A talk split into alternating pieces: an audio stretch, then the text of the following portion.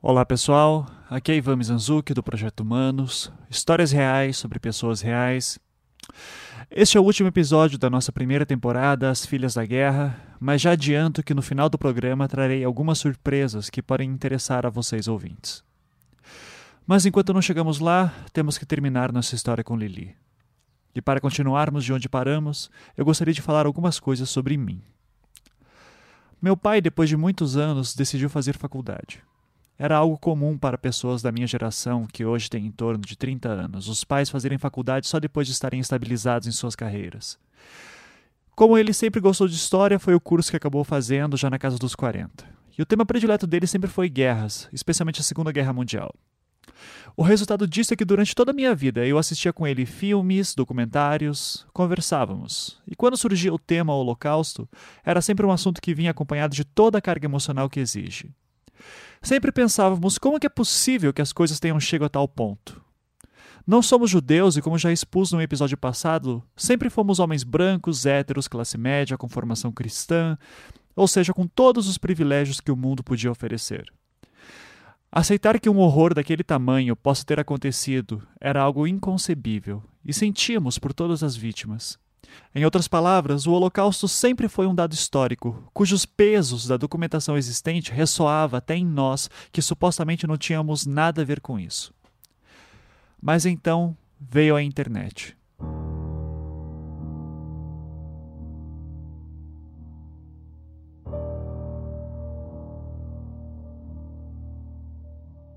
Eu acho que foi em 2005. Eu estava no Orkut, a antiga rede social tão popular no Brasil na época, e em algum grupo de discussão que eu participava surgiu o tema nazismo. E no meio da conversa, um membro começou a dizer que o Holocausto nunca tinha acontecido e que aquilo era uma das maiores farsas da história da humanidade. Foi a primeira vez que eu vi aquilo, e infelizmente não foi a única. A seguir eu reproduzo o trecho de um vídeo facilmente encontrado no YouTube que mostra um pouco do que estou falando. Ele usa uma voz eletrônica do Google Translator, então não estranhe. E se você nunca ouviu essa versão da história, se prepare. A grande farsa do Holocausto judaico. Por que não devemos investigar? Uma vez que os judeus durante toda a sua existência estiveram mergulhados em mentiras, Podemos dizer ainda que os judeus estão envolvidos em todas as grandes mentiras da história desse planeta. Capítulo 2 Fotos falsificadas. Algumas perguntas devem ser feitas. Por que haveria a necessidade de se falsificarem fotografias, se nos é dado o Holocausto como algo incontestavelmente verdadeiro? Mais uma falsificação grotesca. Notem o rosto extremamente mal desenhado e a desproporcionalidade. A imagem não parece ser tridimensional, e não nos dá uma sensação de profundidade entre os corpos, fazendo parecer com que todos estejam empilhados um em cima do outro retilineamente. Capítulo 3 Números fraudulentos para ofuscar o verdadeiro holocausto dos japoneses. Os Estados Unidos jogaram duas bombas atômicas em cima de população civil de duas cidades japonesas, Hiroshima e Nagasaki, um crime bárbaro contra a humanidade. E a partir daí, os Estados Unidos se viram na obrigação de maquiar essa tragédia, fabricando o Holocausto dos judeus. No total, esse vídeo tem mais ou menos uma hora de duração, mas há incontáveis vídeos com esse tema. Se vermos a quantidade de sites com este objetivo, os números tornam-se incalculáveis. Como toda teoria da conspiração, essas narrativas de que o Holocausto não aconteceu são muito sedutoras. Na minha opinião, atraem por apenas um motivo. Nos dão a sensação de que descobrimos alguma verdade oculta, que somos mais especiais, inteligentes e, portanto, melhores, mais lúcidos, iluminados. Estamos acima da humanidade. Mas, como geralmente brincamos em estudos históricos, as teorias da conspiração fazem tanto sentido que só podem estar erradas. Não é possível exigirmos bom senso ou lógica da humanidade. Eu não sei quanto a vocês, mas digamos que eu sofri algum tipo de violência. Tipo, eu fui assaltado, sequestrado, algo assim. E digamos que eu conte isso para alguém. Se essa pessoa não acreditar em mim, no meu sofrimento, por menor ou maior que seja, eu me sinto muito irritado. Como se sentiria então alguém que passou por um horror tão grande como o Holocausto ao ser confrontado com ideias desse tipo? Desde aquela minha experiência no Orkut, quando encontrei pela primeira vez a versão de que o Holocausto nunca teria acontecido, eu sempre tive vontade de perguntar para algum sobrevivente o que eles achavam sobre isso tudo. Com Lili eu pude fazer isso. Mas antes eu precisava conversar com alguém que entendesse melhor sobre o assunto. É, meu nome é Felipe Figueiredo, eu tenho 29 anos, eu sou graduado em História, minha profissão é, é uma miscelânea, eu sou professor, tradutor, youtuber, podcaster, é, produzo conteúdo. Sim, e é do Xadrez Verbal, né? Isso, isso. Meu blog se chama Xadrez Verbal, é xadrezverbal.com, o endereço. Também está no YouTube, youtube.com.br xadrezverbal. E também tem o podcast que fica hospedado no site do Xadrez Verbal. Quem, quem que são essas pessoas? Você já conseguiu analisar quem que faz essas teorias e por que, que elas existem? Qual é a sua opinião sobre isso? O que, que você já levantou em relação oh, oh, a isso? Assim, o, o, o cara que, que teve mais relevância nisso, por assim dizer, é, é um britânico que inclusive foi condenado criminalmente, chamado David Irving. Ele é, ele é o negacionista mais famoso, né? E, e ele é mais famoso justamente porque ele foi o primeiro que apelou para um discurso pseudocientífico. Né? Então ele vai. É aquele cara que, que vai falar: olha, não existem vestígios do gás aqui onde eles dizem que era a câmara de gás, então é tudo uma farsa.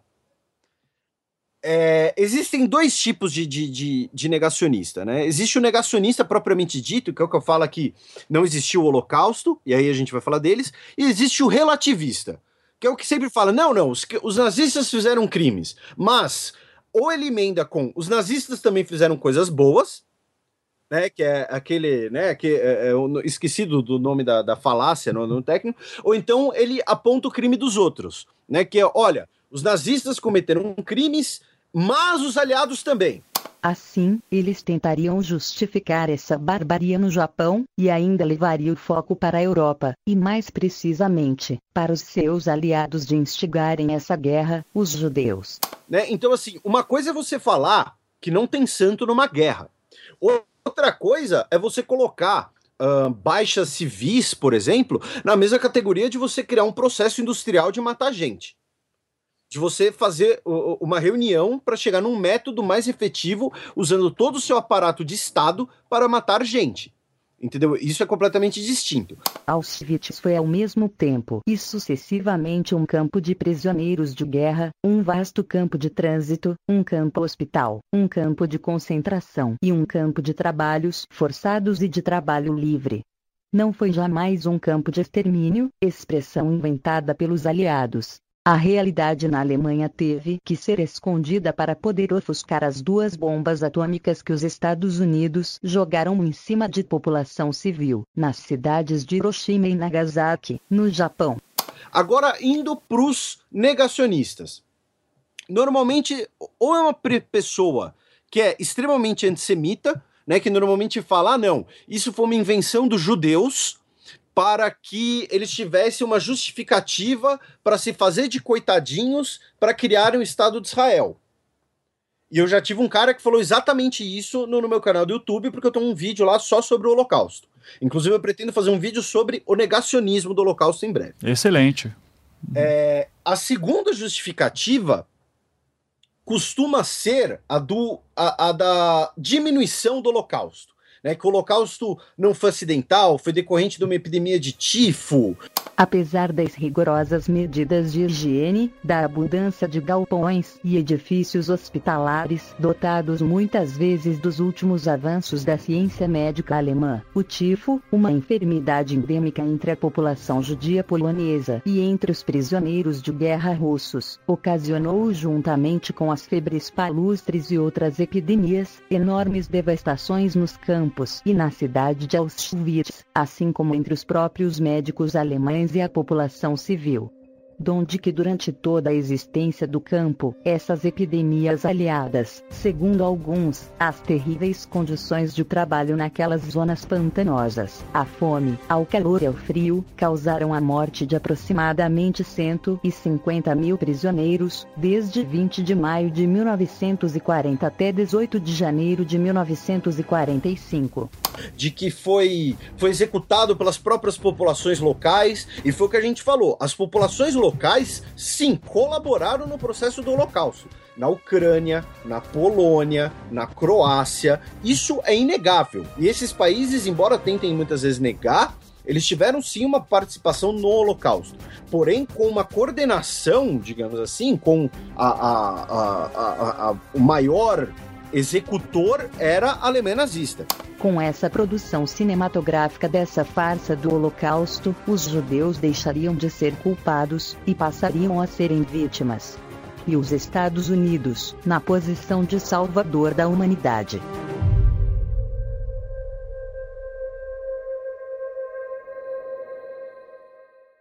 Você já deve com certeza ter ouvido falar sobre aquelas teorias da conspiração que tem por aí, principalmente na internet, de que o Holocausto não aconteceu, de que esses números não batem, é, de que os alemães não tinham ódio pelos judeus, só queriam tirar ele do, só, só, queriam tirar eles do território e que só começaram a matar gente quando não tinha mais alimento e que até os alemães começaram a sofrer com isso. Para essas pessoas que acham que o Holocausto não, de, não aconteceu da maneira como é reportada, o, o que, que você geralmente. digamos que está com uma pessoa dessa na sua frente, não sei se já encontrou alguma assim, mas o que, que você diria para uma pessoa que pensa assim? É, olha, isso, isso. Eu vou te dizer. Carlos Reis, do Museu do Holocausto de Curitiba. Que a, a, a maior parte dessas, dessas teorias elas se alimentam de, de algumas técnicas uh, que vão, ser, vão, vão existir já há muito tempo e que tudo isso já está documentado. O que, que eu estou querendo dizer com isso? Todos esses argumentos que são utilizados uh, em favor da, da negação do Holocausto, e muitas pessoas vão chamar isso de revisionismo, isso não é revisionismo, revisionismo é uma corrente legítima dentro da, da história, e isso não é revisionismo, isso é negacionismo, vão se utilizar dessas, dessas, dessas teorias.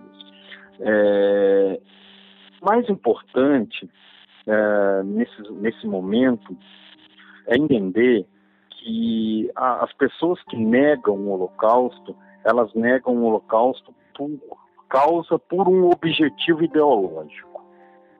Elas não negam o Holocausto pelo simples fato de negarem o Holocausto e esse não é o fim, esse é o meio. Então, qual é o objetivo final? A gente, nós estamos falando uh, de, uma, de um antissemitismo arraigado, por exemplo, a teoria da conspiração judaica, que dizem que os judeus dominam o mundo, que os judeus dominam os bancos, que os judeus dominam a mídia.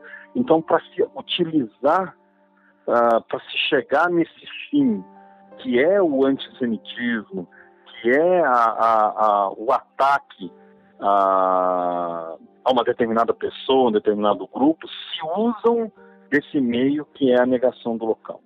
Para finalizar, eu posso dizer, se o holocausto não aconteceu, cadê a minha família? O que, que aconteceu com ela? Onde que ela está?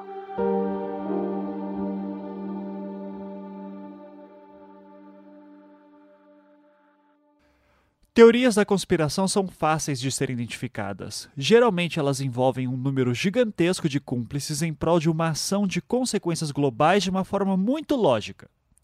Ora, se você já pediu para alguém guardar um segredo e na semana seguinte viu que todos sabiam o que acontecia, você deve imaginar como é difícil acreditar nesse tipo de coisa. No caso do Holocausto, negá-lo é algo perigoso e cruel. E é assim não apenas porque torna-se uma atitude consciente de ignorar a vasta documentação sobre o assunto, mas principalmente porque diminui o sofrimento daqueles que passaram pelos campos.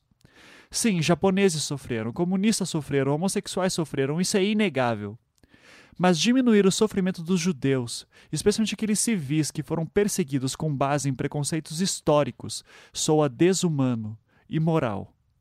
O sofrimento não é mensurável. Não há como dizer qual o menor ou maior. Especialmente nos casos em que ocorre um atentado a vidas, sofrer é sofrer. Então, assim, o, o problema, a, a origem do negacionismo, aí entra até um aspecto, né, um pouco um, um discurso mais emocional, né, com, saindo um pouco aqui da, da, da mera análise uh, empírica, alguma coisa assim, mas ele tem um quê de, de, de mau caratismo, porque é algo extremamente documentado. Inclusive pelos próprios nazistas. Né? É, é, era algo extremamente fe feito de forma extremamente organizada. Então, o que não faltam são provas, são depoimentos, provas fotográficas, provas documentais, testemunhos. O que não faltam é prova. E com a internet, né? Desculpa aí de concordância. E com a internet, as provas ficam com uma facilidade de acesso absurda. Então você negar o que está ali estampado na sua cara por um motivo cínico que seja ou legitimar o regime nazista, que seja deslegitimar o Estado de Israel. E aqui eu faço questão de frisar que eu não sou judeu. Uhum. Né? Não, não, não, não, precisa ser judeu para achar razoável a existência de Israel. E também não implica em defender a política de Israel perante o Estado da Palestina. Se vocês entrarem no blog xadrezverbal.com, vocês verão muitas e muitas críticas minhas ao Benjamin Netanyahu, inclusive. Uhum.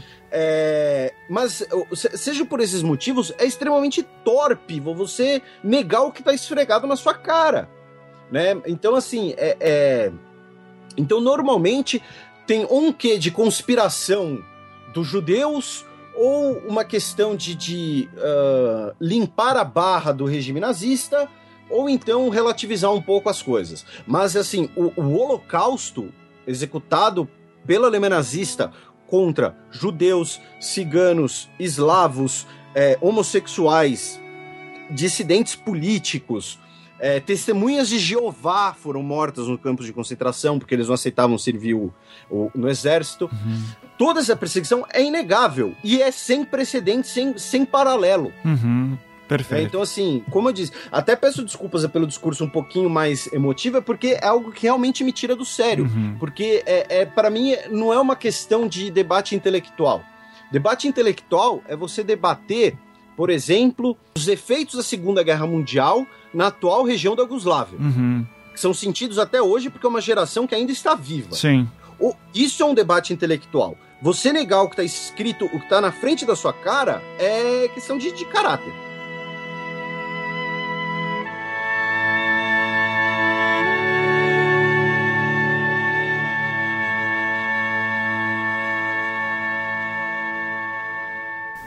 Você, não sei se sabe, mas tem pessoas, por exemplo, que dizem que o Holocausto não aconteceu. Ah. O que, que você teria para dizer para essas pessoas? O que acreditar, não acredito. Mas você passou por isso. Você não tem vontade de dizer, olha o meu braço, olha minha mãe, meu pai. Adianta discutir. Hoje li no, no, na revista que tinha no Holocausto branco contra preto. Ele escreve como que, como que ele sente quando vai no restaurante e, e não vê quase nenhum preto sentado no restaurante. Também chama Holocausto. De falar que não sou contra os judeus, todos que, que são uma raça contra outra raça. É o tipo holocausto, né? O holocausto aconteceu, está acontecendo. Por que você acha que as pessoas pensam isso? Porque elas querem. Elas precisam. Uh, porque o antissemitismo não acabou.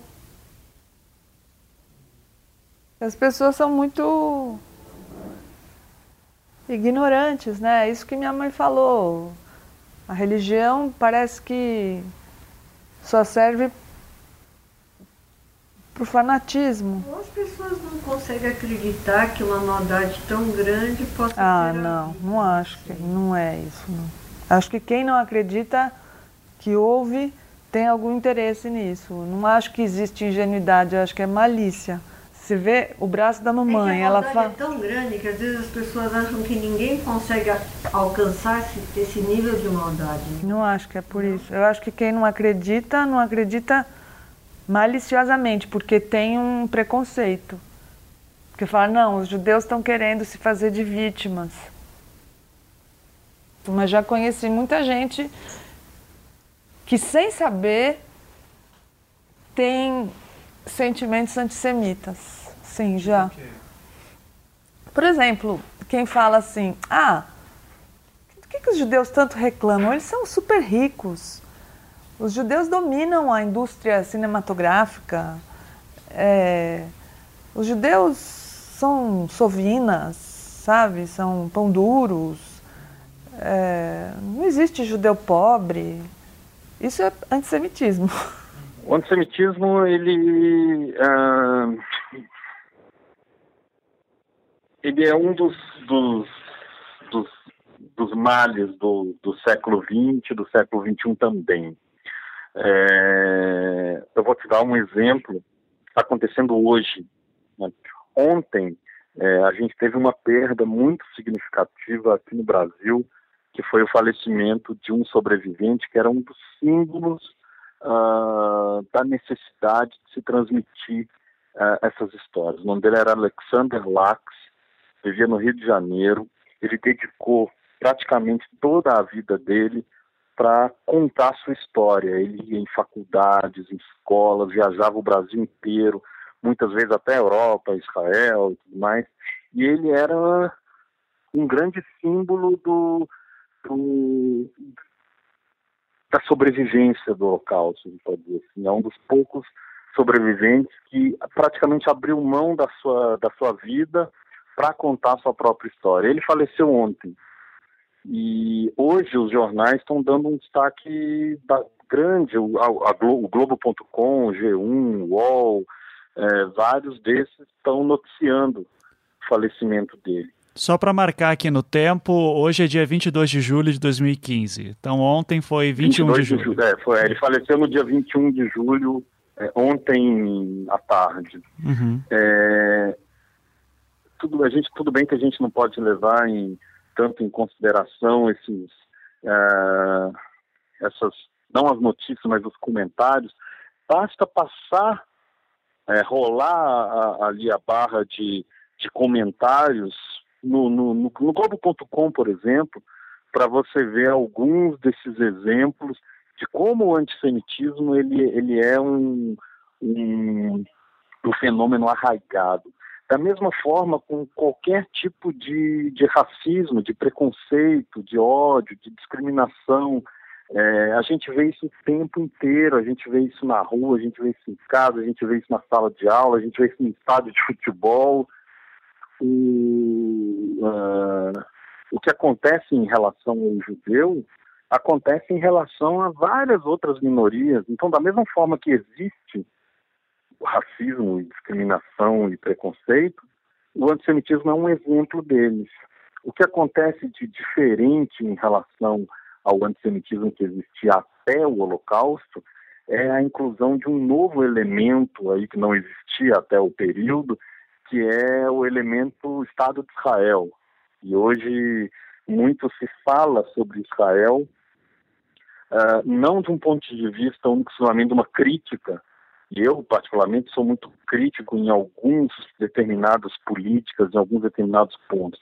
Mas muitas vezes se fala sobre Israel é, se utilizando desses estereótipos, dessas características, muitas delas medievais, ah, que transformaram o antissemitismo num fenômeno ah, também sem precedentes.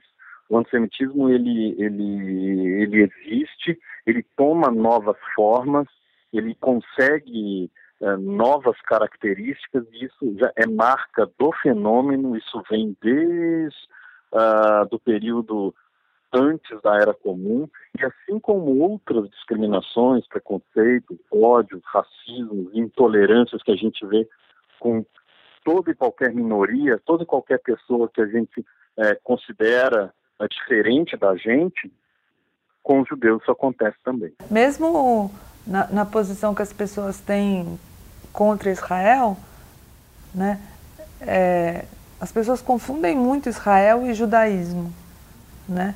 Então, se a pessoa tem uma, se a pessoa é contrária à política de Israel, como eu, sou também, é contra os judeus e não pensa que que Israel não é, Israel não são os judeus, né? Tem, muito, tem mais judeu fora de Israel do que dentro de Israel.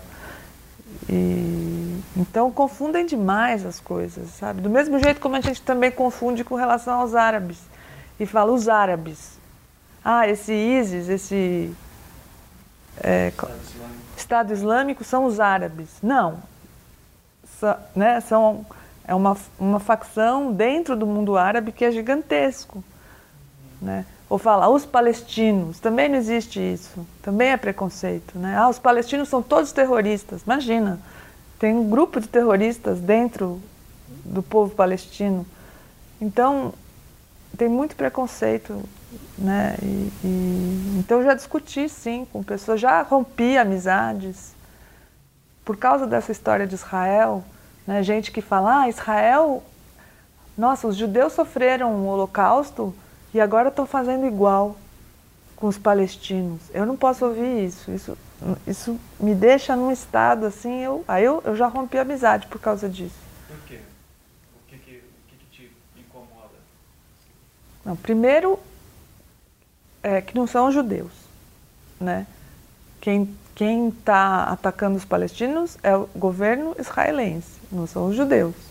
Então, eu não, não suporto que as pessoas não saibam, pessoas que têm a mesma formação que eu, que moram em São Paulo, que fizeram universidade, que têm o dever de se informar sobre o que dizem, sobre o que falam, falam os judeus estão praticando o nazismo contra os palestinos. Isso eu não admito.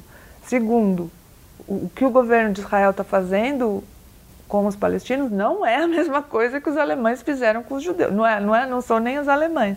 Os nazistas fizeram com os judeus. Não é a mesma coisa.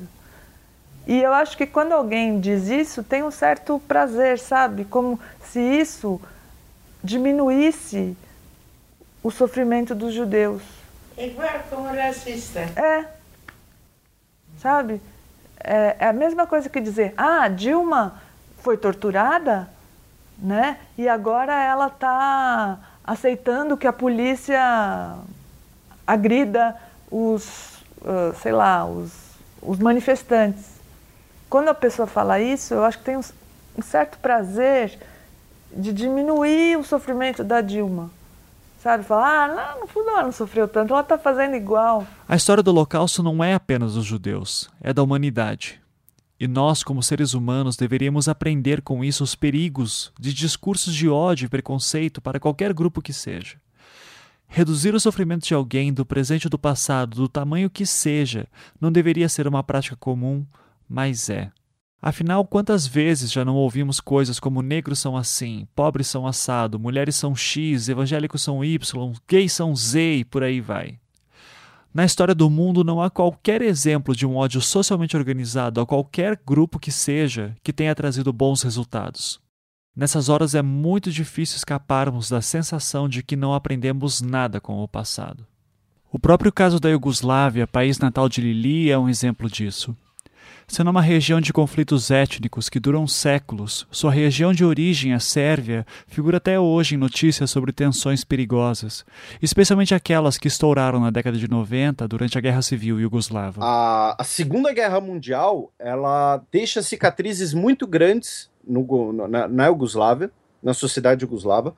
Essas cicatrizes elas serão curadas superficialmente durante o governo Tito, que vai conseguir unificar essas regiões, tanto pela autonomia quanto pela simbologia de ser um povo unido, um povo que resistiu, né, de ser um, um, uma nova era, né, vai colocar o Guslava ali como o líder do movimento dos não alinhados, ou seja, nós não somos nem, nem bloco oriental, nem bloco ocidental, nós temos nossa identidade própria, porém, após a morte do Tito, vão voltar as disputas entre especialmente croatas e sérvios, as disputas pela hegemonia na Yugoslávia, e vai voltar todo o rancor que foi suprimido, foi sublimado durante o governo Tito. Então, todos os crimes, todas as, as barbaridades da Segunda Guerra Mundial vão voltar à tona na década de 1980, e esse cenário de disputa interna, misturado com o acirramento dos nacionalismos e marcado pelo fim da Guerra Fria, ou seja, né, nós não temos mais a, a, a ordem mundial que existia para nos ancorar, vão desembocar na Guerra da Yugoslávia, que, além de ser uma série de conflitos separatistas, também nós teremos casos de política de genocídio, massacres de civis, estupro como arma de guerra. Então, todas essas cicatrizes, esses rancores étnicos e um pouco menos uh, político, uh, enfim, todos esses rancores étnicos que vão ser aflorados, que vão ser exacerbados na década de 90, vem da Segunda Guerra Mundial. Isso é, é, inegável. Não apenas este rancor histórico serviu de pretexto para a Guerra Civil Yugoslava, como auxiliou também até no nível estrutural para que novos horrores acontecessem no final do século XX naquela região. E aqui é importante ressaltar que daquelas classificações de campos nazistas que dispomos, sendo campos de trabalho, campos de trânsito, de concentração, etc., os de extermínio ficavam todos no leste europeu, com a exceção de apenas um país do ocidente, justamente a Croácia. Durante a, as guerras da Yugoslávia, foram reativados, foram reutilizados antigos campos de concentração e o campo de extermínio é, na, na, Croácia foram reutilizados durante as guerras da Yugoslávia. Né? Então, assim, no, no, nós tivemos políticas de genocídio, inclusive usando a, entre aspas, a estrutura do maior genocídio, né, do genocídio mais conhecido, pelo menos. É, então, durante as guerras da Yugoslávia. É por isso que eu friso que na Croácia nós tivemos dois campos de extermínio. Porque, por exemplo, campos de concentração nós tivemos no Brasil também, para imigrantes japoneses. Mas campos de extermínio são uma, uma entre né, aspas gigantescas, né, um fruto do nazismo. Em minha conversa com Carlos Reis, eu cheguei a perguntar se ele acreditava se ainda ocorriam holocaustos hoje em dia. Sua resposta foi que, no sentido de genocídios, sim, eles ocorrem e possuem características similares. Contudo, o uso do termo holocausto pode ser problemático. Em um primeiro momento, porque, por mais que o exercício de história comparativa seja sempre válido, existe o risco de se buscar medir e comparar horrores que guardam características particulares. Em segundo lugar, porque esse exercício comparativo pode levar justamente a ignorarmos o que há de específico em cada caso, diminuindo a dimensão de cada um. O que acontece é que muitas vezes violações de direitos humanos ou alguns outros eventos que são uh, relacionados uh, a direitos humanos se utiliza a expressão holocausto. Mais por uma questão uh, mercadológica mais por uma questão de, de dar voz a alguma coisa, do que realmente se utilizando de, de um critério conceitual. Pode, pode parecer uma, uma picuinha, mas não é. Por quê? Porque a gente está tá se utilizando de uma expressão que ela, que ela ah, diz respeito a um evento histórico específico. Sim, sim. É que nem quando o Bush, por exemplo, declarou a guerra ao terror e disse que ia fazer uma cruzada pelo, pelo, pela democracia. Exatamente, exatamente. É. É, uma cruzada é, é completamente diferente, né? Uhum. É, exatamente. O Holocausto também. É, é, o fato do Holocausto ser um episódio histórico, ele automaticamente se torna comparativo. Ele deve ser comparativo. Porque se ele não for comparativo, como é que a gente vai transmitir, não é? Claro. Como é que a gente vai compreender? Como é que a gente vai explicar algo que não pode ser comparado com nada? Como é que a gente pode estudar alguma coisa? Como é que a gente pode transmitir? Então ele tem que ser comparativo, é, pelo fato dele ser histórico, ele ser humano. De certo modo, nós temos genocídios ocorrendo cotidianamente. Lembrando que o genocídio, por exemplo, ele implica também em, em apagamento cultural que é uma coisa que acontece, por exemplo, na, em boa parte da América Latina. Falando, por exemplo, na África, né, nós tivemos a, a questão de Darfur nem três anos atrás.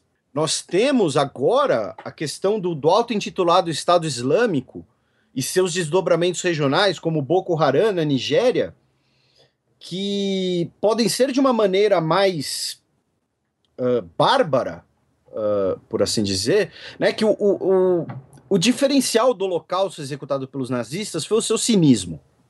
A verdade é essa, né? É você usar todo um aparato de Estado, é você fazer uma planilha de horários de trem extremamente pontuais para massacrar a gente. É... Mas massacres por massacres, eles continuam a existir, eles continuam ocorrendo. Hoje, entendeu? Literalmente.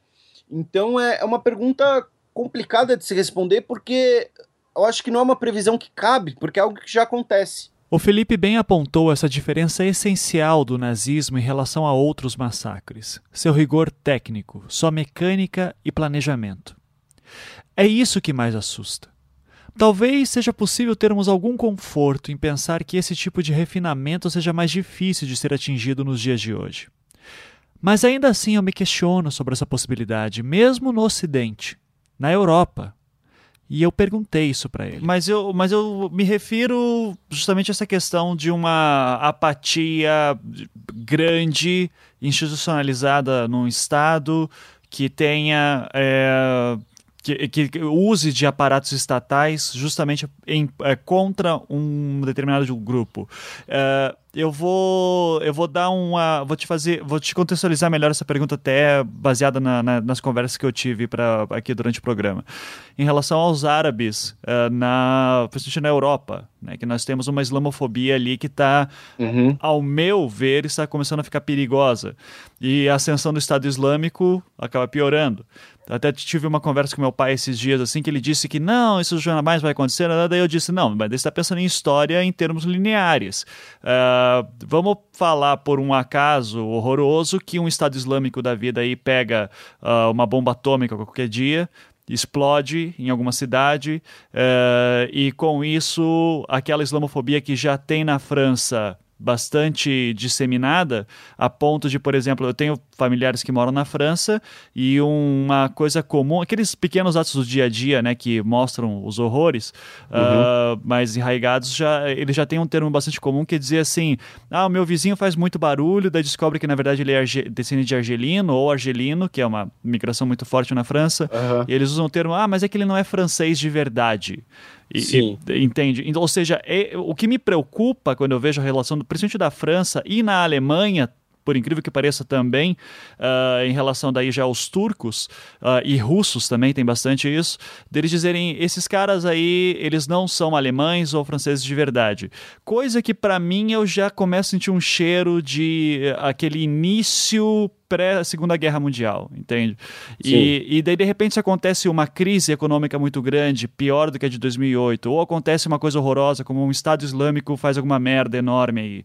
É, você vê possibilidade disso acontecer de novo? Olha. É... A resposta que eu quero dar é não. Aham. Uhum. a resposta que eu acho que eu devo dar é, é possível. Aham. Uhum. É... Mas. É que eu acho que genocídio pensar em genocídio na Europa Ocidental hoje é um pouco forte. Uhum. O que eu consigo uh, pensar, cogitar, são questões como, por exemplo, expulsões em massa, ou dificuldade de migrações, ou muros, literalmente falando. Uhum. Né? Até porque os exemplos que você citou é, por exemplo, os turcos estão na Alemanha a convite. Uhum. Né? O, o, a origem da imigração turca para a Alemanha é porque a Alemanha, na década de 60 e 70, estava crescendo muito economicamente, mas não tinha gente para trabalhar porque teve uma, uma, grande queda demográfica por causa da guerra. Uhum. Então, eles, eles convidaram imigrantes turcos e depois da década de 90 teve muitos imigrantes da ex-Yugoslávia para a Alemanha. Uhum. Então, são políticas a convite. E no caso da, da França é por conta do, do antigo Império Colonial, né? Especialmente o caso dos Pieds Noirs que você citou. Uhum. Agora. É, é, Veja, é, na, na, França, por exemplo, a Le Pen está ficando cada vez mais forte, né? O, Sim, o, mas o Rolebeck já então... falou que acredita que ela vai ser, vai, vai ser presidente. Então, mas o, a, a, política dela, eu acho que dificilmente seria uma política genocida, seria mais uma política, talvez, de dificuldade de migração. Uhum. Mas óbvio, as coisas podem escalar de tal forma que é difícil prever. Eu fiz uma pergunta similar ao Carlos, no Museu do Holocausto. Se a gente vê a situação dos judeus antes da Segunda Guerra Mundial e analisar hoje a situação dos muçulmanos e árabes em geral na, na Europa, principalmente França, Alemanha, dá para encontrar alguma similaridade? Existe um medo de que aconteça uma tragédia de, das mesmas proporções? Qual é a sua opinião sobre isso?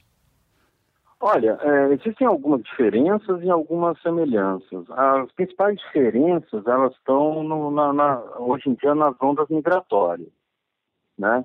É, mas as principais semelhanças que a gente pode identificar é justamente um, um sentimento de, de olhar para aquela pessoa que está ali como diferente de você, como um estrangeiro, como alguém que não faz parte daquele lugar. Isso acontece na, na, na Europa uh, desde os anos 60. Né? A gente via isso em Londres muito, com, com outras comunidades que estabeleceram ali. É, na Europa você tem grandes lugares, é, é, grandes regiões com, com comunidades uh, de imigrantes. É, é, é muito perigoso é, o discurso da, da xenofobia é, e a gente tem que ficar muito em alerta com esse tipo de, de, de, ação, que ela é muito perigosa. Essa é uma, uma das semelhanças que a gente pode que a gente pode uh, identificar. É, o, o, fato de que existem ainda pessoas que olham para aquele que ele considera diferente e que não importa se aquele que ele considera diferente tem a mesma carteira de identidade que você, que ele tem os mesmos direitos, os mesmos deveres, mas ele é visto como diferente, ele é visto como um, um, um ser estranho aquilo ali. Você ter políticas de genocídio, você ter uh, climas de extermínio contra curdos e ázides no Oriente Médio, contra a, a, a, população de Darfur, na região, na República Centro-Africana, por questões religiosas. Você ter essa série de conflitos étnicos, de massacres étnicos na África Central, no Oriente Médio, faz com que esses países vivem num clima de instabilidade que sempre vai esparramar para a região, nunca fica centrado na fronteira, que vai fazer o quê? Deslocamento de refugiado, que vai gerar uma, uma, uma corrente migratória, que vai chegar no país mais estabilizado, porque a pessoa quer primeiro ficar viva, ela não quer atrapalhar a vida do francês, ela quer ficar viva. Só que aí o francês, que vai ter a sua vida, entre aspas, atrapalhada, aí ele vai querer expulsar esse cara. Então, é, as políticas, as situações de extermínio na África e no Oriente Médio serem uh, otimisticamente falando, resolvidas, traria um alívio também para a Europa. Agora, na Europa, é, eu acho que nós, uh, é inegável que nós estamos numa corrente, num momento de maiores restrições à migração, de uh, um, momento muito sensível por atentados terroristas, e aí nós temos uma islamofobia, nós temos o, o, o, o ódio ao outro, né, que ó, seja ele quem for, mas uma política de genocídio institucionalizada, como na Alemanha nazista, hoje na Europa Ocidental, eu acho muito improvável. Mas aí eu posso, ah, como eu disse, é um pouco a resposta que eu quero dar, sabe? É, eu, eu, porque se eu virar para você e falar, olha, não, a França até 20 anos vai começar a criar campo de extermínio para para muçulmano, para árabe, para berbere, aí sei lá, eu vou desligar o Skype e entrar em depressão. Então, é...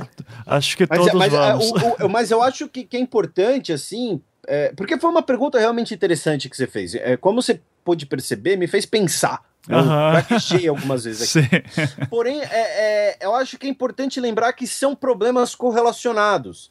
Né? Que, olha só, olha só, para ficar num exemplo mais próximo da nossa realidade. Cinco anos atrás, quando você estava lá vendo TV e aparece lá um dos piores terremotos da história no Haiti. Você, uhum. naquele momento, pensou que aquele evento estaria conectado com a sua vida diretamente? Uhum. Não, Não, necessariamente. Uhum. Hoje, especialmente em São Paulo, você tem uma grande discussão sobre a presença de imigrantes haitianos que são decorrências diretamente da, do, do, do, da total crise humanitária que vive o Haiti, agravada pelo terremoto de 2010. Então, a, é importante notar que esses eventos globais, sejam naturais, sejam de ódio, sejam políticos, eles estão ligados. O tsunami no Bangladesh faz o imigrante ir para a China, para a China não, para a Indonésia, para a Austrália. O, o, terremoto no Haiti faz o imigrante vir para cá. O massacre do Estado, do, do auto-intitulado Estado Islâmico no Oriente Médio, né? Porque, como o próprio Obama disse, não é nem Estado e nem Islâmico. Né? O, o, o massacre do auto-intitulado Estado Islâmico na região da Síria e do Iraque faz esses imigrantes irem para a Turquia e tentarem ir para a União Europeia. Então, não, né, é importante ter essa, também essa noção de que as coisas estão ligadas. Se o imigrante está uh, na, na, na, na União Europeia, e vida de imigrante nunca é fácil. Nunca. Especialmente se você é de uma etnia diferente. Né? Imagina a vida de, de um africano negro uh, uh, islâmico na Europa hoje. Não é uma vida fácil. Mas, se a situação no país dele tivesse mais confortável, ele talvez nem estivesse lá. Você deve estar vendo o que está acontecendo com, principalmente com as questões dos muçulmanos. França, Alemanha, é, você se, como, como judia, com uma mãe que passou por campo de concentração, você é, sente, como é que você se posiciona? Você tem medo que aconteça uma coisa... Tenho, tenho. Tenho, tenho muito medo, sim. Eu, eu, eu, eu acho que na Europa tem muita xenofobia. Na Europa é o berço desses chauvinismos, como minha mãe falou, do fanatismo. Eles têm um peso histórico de tradição que é de muita segregação, muita, muito isolamento. E eles têm dificuldade de acolher pessoas. Também é um, um continente muito pequeno, tudo muito difícil, né? muito frio. Enfim, tem cada um a sua história. Né? Muita perseguição, muito tempo.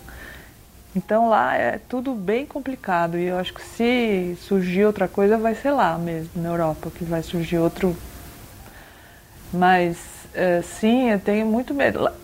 Na França já está tendo muito antissemitismo, tem vários judeus saindo da França, indo para Israel, judeu, indo para Israel, mas a islamofobia lá é gigantesca, gigantesca.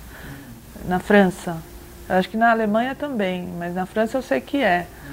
E tenho amigos que moram na França que me contam e já passei um, o ano passado eu passei um mês morando lá e vi é, como os, os árabes e os africanos vivem lá muito isolados. Qualquer caso, por menor que seja, uh, de xenofobia na Europa, uh, tem que ser visto com muito cuidado e a gente pode transplantar esse, essa ideia aqui para o Brasil.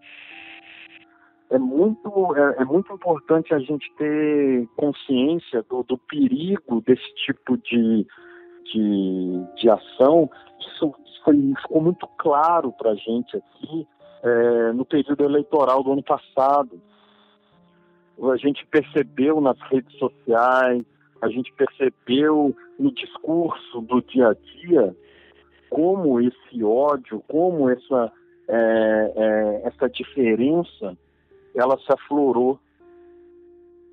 Também não é uma coisa nova, mas aqui no Brasil isso ficou muito latente ah, nas eleições do, do, ano passado, com a questão dos nordestinos, com a questão do sul do Brasil, é, também é um eco que pode ser que pode ser identificado e que pode ser trabalhado com as lições que nós devemos aprender do, do Holocausto. Também não é só na Europa que isso pode acontecer. Aqui, no nosso quintal, é, acontece. E isso é perigosíssimo.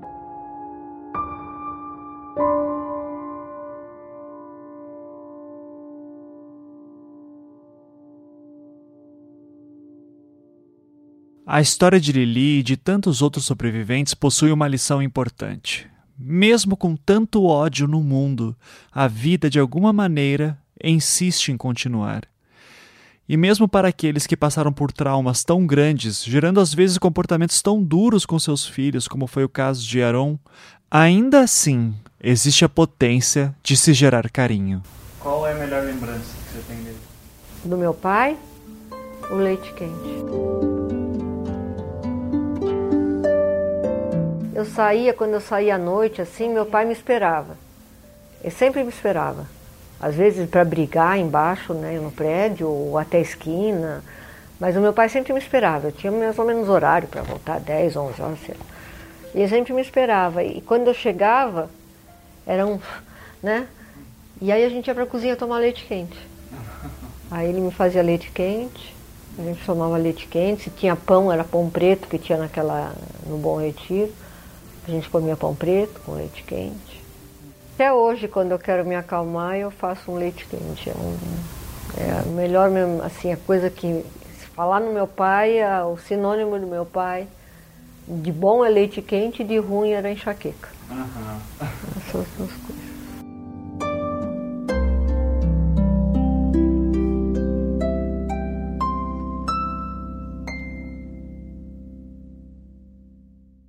E se você pudesse hoje, vamos dizer, você pudesse hoje voltar no tempo e falar com a Lili que está no campo, o que, que você diria para ela? Bonita essa pergunta, mãe. Quê? Se você pudesse voltar no tempo e encontrar a Lili lá no campo, o que, que você diria para ela? Ia dizer que faz assim como eu fiz. o que, que eu podia fazer? Imagina o que ela está sentindo, você no passado, o que você estava sentindo naquela hora, como você estava. Eu não imagino, não. Não imagino. Uhum. Mas você não consegue daí. Não, por isso eu falo que eu sozinha às vezes penso o que, que ia fazer. Por isso falei que não sou vingativa. Uhum. Não conseguia fazer nada. Uhum. Mas se você pudesse ter feito alguma coisa diferente, o que, que você faria de diferente? Não sei. Nada. Não. Você não ia ia fazer tudo igual. Acho que também era criança. É, 17, 18 anos é. Não, por isso é uma pergunta, mãe. Com a tua cabeça de hoje. Estou falando. Ah, você viveu até hoje. Se você. Não imagina, não. Você, você, se você pudesse encontrar, se o tempo fizesse assim, aí as duas Lili se encontram, você com a Lili de 17 anos, você ia falar alguma coisa para ela? Não. Nenhum conselho? Nada? Não sei. Não sei, não. É mesmo. Que significa que foi, você tava, conseguiu aguentar bem no campo, então. Não foi. É, ou aguenta ou, ou mata. Sei lá. Não tinha escolha, né? Não. Mas se você pudesse voltar no tempo, você de novo iria entrar naquela fila? para ser a escolhida para ir para a cozinha? Esse foi, foi uma, uma sorte, né? Foi. Após a conversa naquela tarde, havia uma parte da história de Lili que não me saía da cabeça. Quando ela arriscou ser selecionada para a cozinha como forma de sobrevivência, ela tentou uma vaga entre as 40 meninas. Mas ao fazer isso, alguém perdeu seu lugar. Eu não consigo imaginar o que faria se fosse ela. Não sei sequer se essa pergunta é justa. Mas ficava a dúvida: o que teria acontecido com aquela menina? E o que ele lhe pensava sobre isso? Você chegou a parar para pensar já o que aconteceu de repente com a menina que não que foi tirada daí? Como? Você já se sentiu culpada por causa da menina que saiu? Ah, é, é, isso estou pensando que por minha casa. Ela pode ter sobrevivido. Sei lá. Ela pode ter sobrevivido. É, pode ser que foi sobreviveu. Eu acredito no destino. Você acredita? Acredito. Depois de conhecer você, eu não tenho dúvida. Essa é a grande discussão entre nós duas. Porque uhum. ela acredita no destino e eu não. Uhum. Mas acho que tem sim. Uhum. Ah, foi muita milagre, muita coisa. Uhum. Como isso, isso penso muitas vezes como que aguentei o frio? Agora estou agasalhada e sinto frio. E como que a gente, a gente sobreviveu?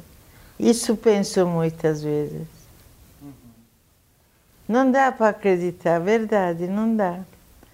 Sem, sem alimentar, alimentação, um pedaço de pão duro que tínhamos dividido para nós três. E a gente sobreviveu. Que lição você tirou de tudo isso? Como? Qual lição que você tirou? É isso que eu destino. Que o destino. É, Você é, não, não, não, tem outra explicação. não tem outro jeito. Eu acho, que tem, acho que tem uma coisa que você sempre fala pra gente, que você fala que a gente consegue aguentar tudo, que tudo depende da força de vontade. Não é essa a tua- lição? É, é isso agora, mas, mas esse é diferente. Esse é, parece um milagre. Milagre! Vamos te largar então. Acho que só tenho a agradecer então. Obrigado. Você quer passar uma mensagem final? Um último comentário? Para nunca acontecer. Para, nin, para ninguém. Você tem medo que isso aconteça de novo? Não com os judeus, mas de repente com. Ah, não acontece em Iraque a mesma coisa? Imagina, por causa que foi na, foi na escola para matar alguém por causa que ela quer ir na escola.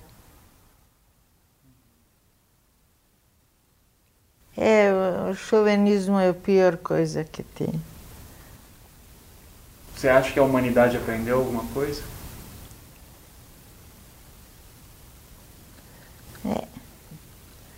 Tem que tem tem lugares que sim, tem lugares que não. Mas esse esse religião muito forte é não é bom não. Você hoje não é religiosa forte, então. Não, é- minha religião é a bondade. Eu gosto de dar. Isso, isso acho religião. Mas para ser tão religioso para matar alguém por causa que não é igual a ele, isso eu acho contra, muito contra.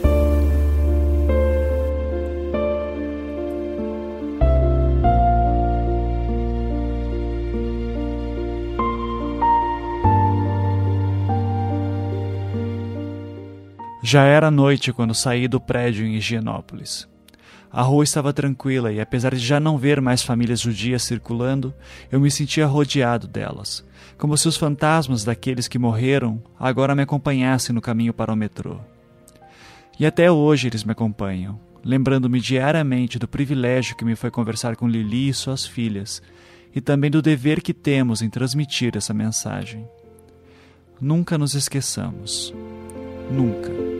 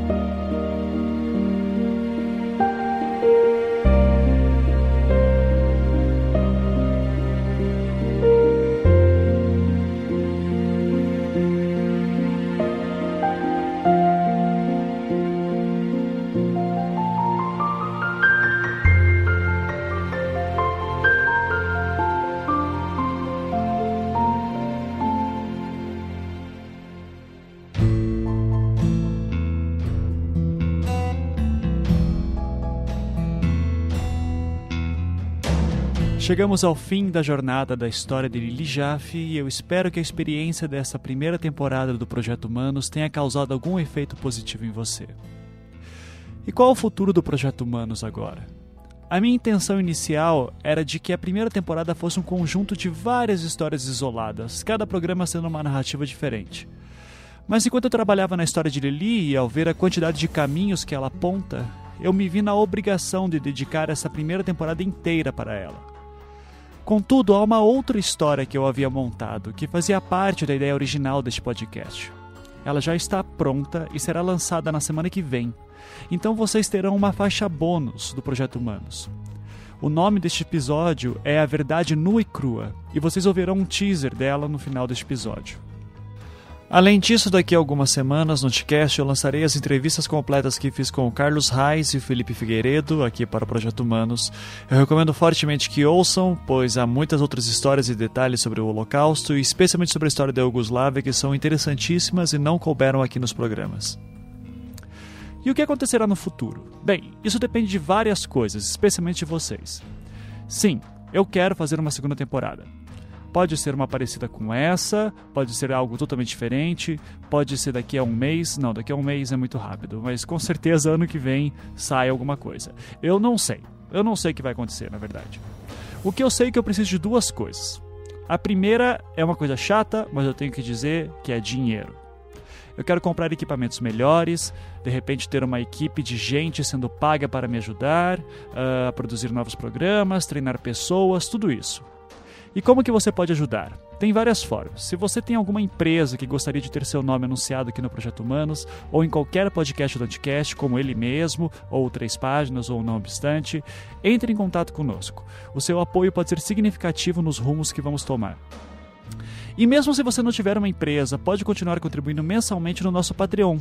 O Patreon é a plataforma na qual arrecadamos doações mensais para o Anticast. Você pode doar quantias desde 1 até 50 dólares, o que for melhor para você. Eu recomendo que faça o pagamento por PayPal, porque cartão de crédito às vezes dá um probleminha, mas se você tiver o teu cartão de crédito relacionado com o teu PayPal, já dá ótimo. E um dólar por mês. Se todos os nossos ouvintes derem um dólar por mês, a gente consegue fazer muita coisa legal. Bom, esta é a primeira coisa que eu preciso, que é chata, que custa dinheiro, enfim. A segunda já é mais leve. É a segunda é de graça, na verdade. Ou melhor, você vai gastar apenas tempo. Eu preciso de histórias. Sim, eu quero ouvir boas histórias de você ou de pessoas que você conhece. Se você conhece algum caso legal, seja trágico, cômico, bobo, edificante, enfim, se você acha que tem algo que vale a pena ser contado, eu quero saber. Há duas formas de você me enviar sua história. Um, você pode me enviar ela por e-mail para contato@projetohumanos.com.br ou dois, no nosso site projetohumanos.com.br, no formulário que tem lá dizendo envie a sua história. Eu lerei todas e se eu me interessar, eu vou atrás de você ou das pessoas que você me indicou para gravar. E para encerrar de vez essa temporada, eu só tenho agora a agradecer todos que acompanharam o Projeto Humanos nestes episódios e reafirmar que foi um prazer contar com seus ouvidos, mentes e corações. Foi um grande aprendizado para mim e eu espero que tenha sido para vocês também. E mesmo se você achou minha voz chata, ruim, fanha, qualquer coisa assim, se você acha que ela não se encaixa nesse tipo de podcast mais narrado, eu digo que eu concordo com você. Mas eu espero que essa estrutura e essa proposta inspire novos podcasts.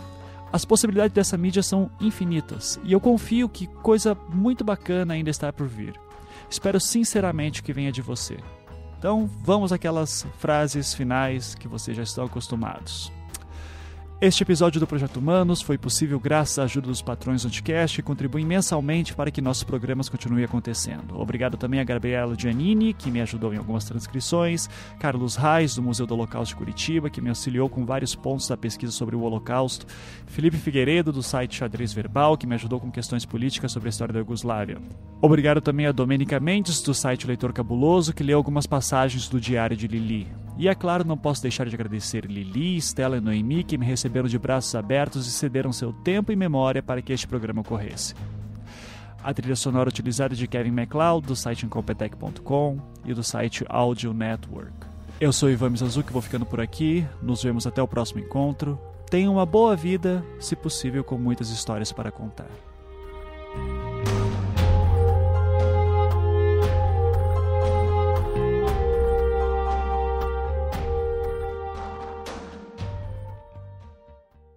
Semana que vem, na faixa bônus do Projeto Humanos. Numa sexta-feira de manhã, eu vim pra aula, normal. Era frio, eu lembro que eu tava com uma blusa de lã e calça. Eu tava na aula de projeto, eu desci para comer e todo mundo tava me olhando, apontando, me olhando. O pessoal do, da faculdade inteira. Era engenharia, tanto que eu tinha uma mesa cheia de pessoas que eu sei que estudam engenharia, que conhece de vista, todos levantaram, começaram a bater palmas, as meninas apontando, e eu não entendi. Eu pensei, meu Deus, eu tô linda hoje, que eu não percebi, tô com uma roupa normal. E eu vi meninas, é, grupo de meninas, assim, de duas, três meninas, mexendo celular e apontando. Peguei, peguei voltei pra sala. É, entrei na sala, algumas pessoas da minha sala também estavam me olhando. Eu vi meninas passando o celular de mão em mão. Mas não achei nada demais e fui embora. Quando. Nesse dia eu tinha combinado de almoçar com meu namorado. E ele me encontrou e ele tava bem tenso. Ele falou: Olha, eu preciso conversar com você. E daí o que, que foi dele? Tal menina, que era uma, uma antiga. Uma antiga ficante dele. É, ela tá com as suas fotos.